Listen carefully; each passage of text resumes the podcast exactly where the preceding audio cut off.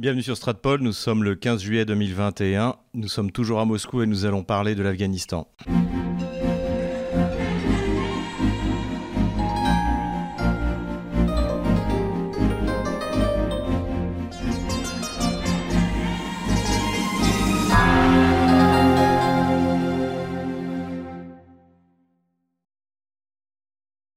C'est officiel cette fois, les États-Unis s'apprêtent à quitter définitivement l'Afghanistan après une opération qui aura duré près de 20 ans.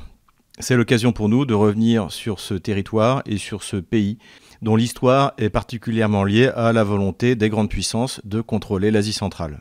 Déjà au XIXe siècle, la Russie et la Grande-Bretagne se sont affrontés pour le contrôle de l'Afghanistan. En effet, à l'époque, L'Angleterre avait comme principale colonie l'Inde, qui était d'ailleurs le joyau de ces colonies, tandis que la Russie essayait de descendre vers le sud pour pouvoir avoir ce fameux accès aux mers chaudes qui est un objectif politico-stratégique traditionnel pour la Russie.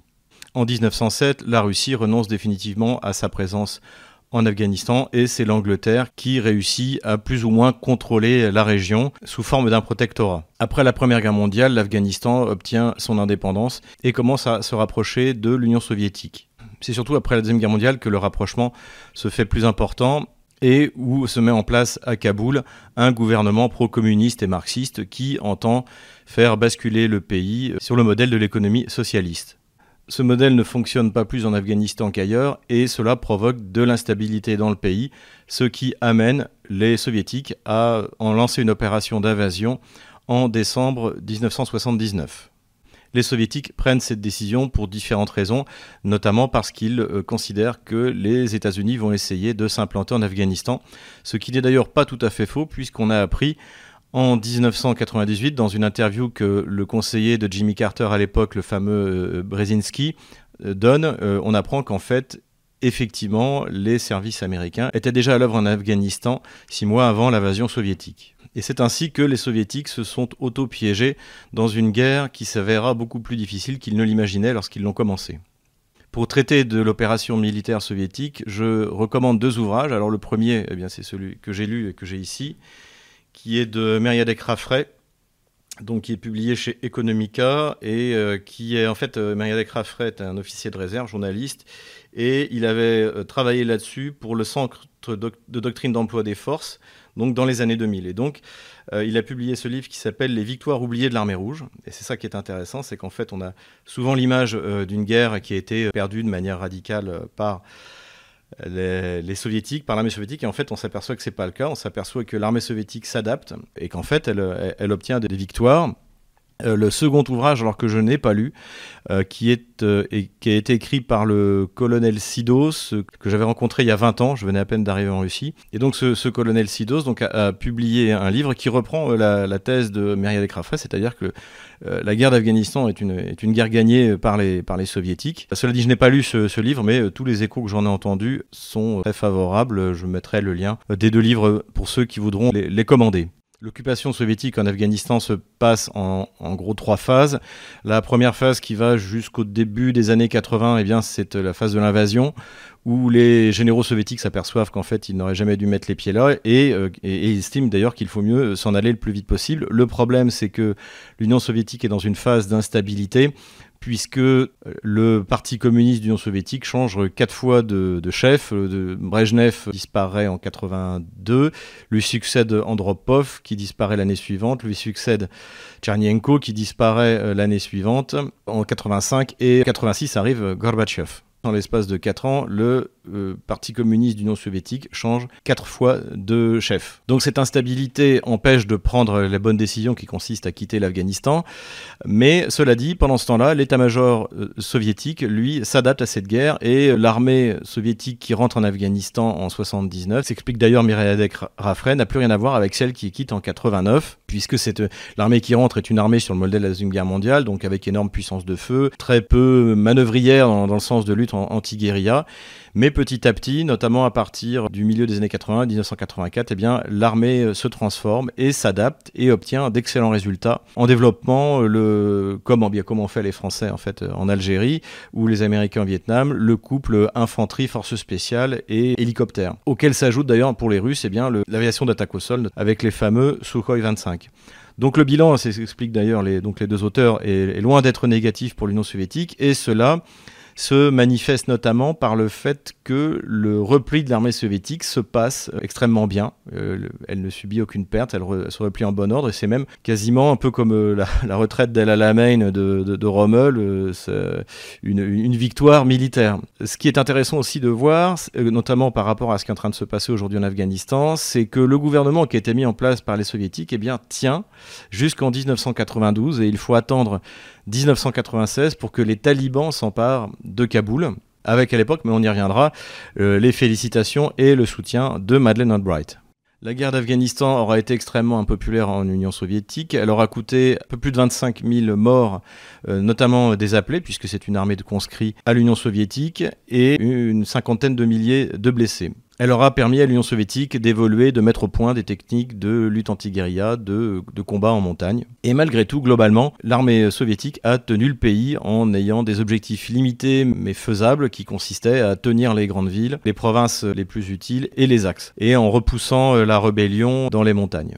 Après le départ de l'Union soviétique, Washington décide d'investir la place, d'abord en soutenant les talibans, c'est donc ce que je viens de dire, c'est-à-dire que l'arrivée des talibans à Kaboul est, accueillie, je cite, comme un nouveau pas pour la démocratie par le, secrétaire d'État aux Affaires étrangères de l'époque, Madeleine Albright, car c'est pour Washington un moyen de contrôler comme euh, au, bien au 19e siècle l'Angleterre, l'Asie centrale, qui est notamment dans l'idéologie euh, géopolitique américaine, eh bien, un moyen de contrôler le cœur du monde, ce fameux euh, Earthland, cher aux géopoliticiens anglo-saxons. Et c'est également un moyen de créer un vivier de un réservoir d'islamistes, puisque le terrorisme islamiste a été largement utilisé par Washington dans les années 90, dans les Balkans euh, notamment. Rappelons note que dans la presse américaine, Ben Laden, qui est alors une des clés du soutien des Américains aux rebelles afghans contre l'Union soviétique, eh est présenté euh, comme un héros. Il faut ajouter qu'en plus de Washington, les soviétiques ont affaire à un soutien qui vient également de l'Arabie saoudite et également de la Chine, puisque à l'époque les relations entre la, Chine et l'URSS sont extrêmement mauvaises, ce qui est bien sûr plus le cas aujourd'hui. L'implication de Washington en Afghanistan euh, finit mal et après le 11 septembre 2001, George Bush Jr. décide euh, d'envahir l'Afghanistan pour euh, éliminer Ben Laden et éliminer les talibans en tant qu'organisation terroriste internationale. Washington est suivi dans ces opérations par ses alliés de l'OTAN. L'opération est efficace.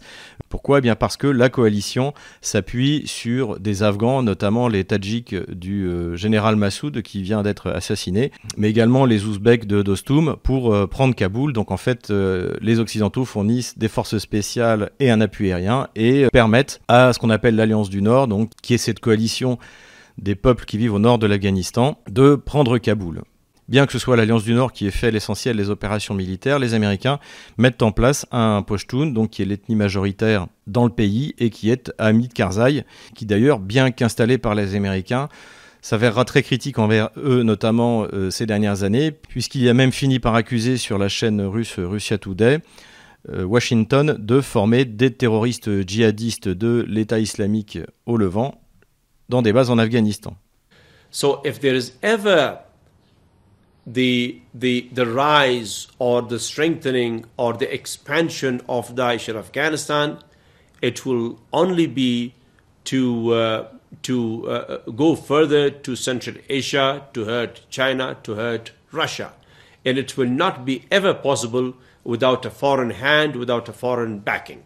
So if you hear ever in the coming days or months or years that the Daesh is on the rise in Afghanistan and is strong and expanding militarily, it will mean that it is a foreign backed force intending to destabilize the region, particularly Central Asia, China, and Russia. Rapidement, la coalition occidentale se retrouve aux prises avec les mêmes problèmes que l'armée soviétique, mais s'y adapte beaucoup moins et en revanche s'y enlise, ce qui n'a jamais été le cas euh, de l'armée soviétique. Et euh, l'on se souvient que dès la fin des années 2000, eh bien, la présence occidentale en Afghanistan est critiquée et les observateurs les plus avisés, comme Emmanuel Todd, dont on peut revoir les, plusieurs débats euh, dans, différentes émissions françaises, que j'ai d'ailleurs regardé en préparant cette vidéo, qui sont très intéressantes. On voit la lucidité d'Emmanuel Todd qui dit, je cite, je dois dire ça en 2007 ou en 2008, sociologiquement, les talibans ont gagné la guerre, eh bien parce qu'ils euh, ont du temps devant eux et que l'Occident n'a pas de temps devant lui. Donc, euh, à partir de la fin des années 2000, les gens les plus lucides considèrent que l'opération en Afghanistan a échoué, mais il faudra attendre 2021 alors, pour que les Américains quittent définitivement ce territoire. En plus du fait de contrôler l'Afghanistan, donc de, contrôler un pivot qui permettrait de contrôler euh, l'Asie centrale, les Américains avaient également des projets de gazoducs. C'est la compagnie américaine Unocal qui s'était le plus engagée dans ces projets. Donc c'est à la fois un projet d'oléoduc et un projet de gazoduc. Et pour finir, aujourd'hui, il reste le projet de gazoduc, puisque les Turkmènes ont déjà construit leur euh, part du, tuyau. Cela dit, avec l'arrivée des talibans, la question se pose de savoir si euh, ce, ce, projet, donc dit euh, TAPI, Turkménistan, Afghanistan, Pakistan, Inde, a des chances encore d'aboutir. Ça, l'avenir nous le dira. Dès le début des années 2000, ces gens qui connaissent l'Afghanistan savaient que les Occidentaux n'avaient aucune chance de faire mieux que ce qu'avaient fait les Russes. Et c'est d'ailleurs le cas, puisque d'ailleurs le retrait américain ressemble davantage à celui du Vietnam et la, la fuite de Saigon que le départ en bon ordre de l'Union soviétique. Et c'est donc un nouvel échec pour la politique étrangère américaine, après l'Irak, après la Somalie, après la Syrie, mais en même temps c'est une décision raisonnable et la question est de savoir ce que cela peut donner du point de vue géostratégique et politico-stratégique dans la région.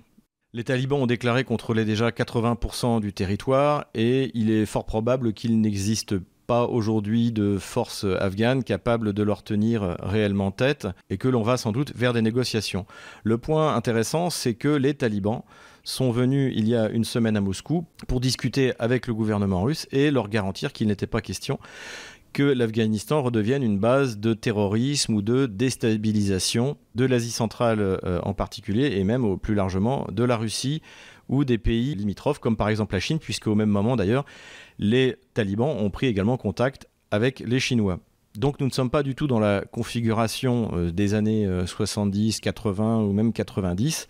Il semble que les talibans soient raisonnables et que tout ce qu'ils souhaitent finalement, c'est que, eh il n'y ait plus d'immixtion étrangère sur leur territoire. Ensuite, on sait que traditionnellement, dès qu'il n'y a plus d'ennemis euh, communs, les talibans, un peu comme les Gaulois, se mettent à se disputer et à se combattre entre eux.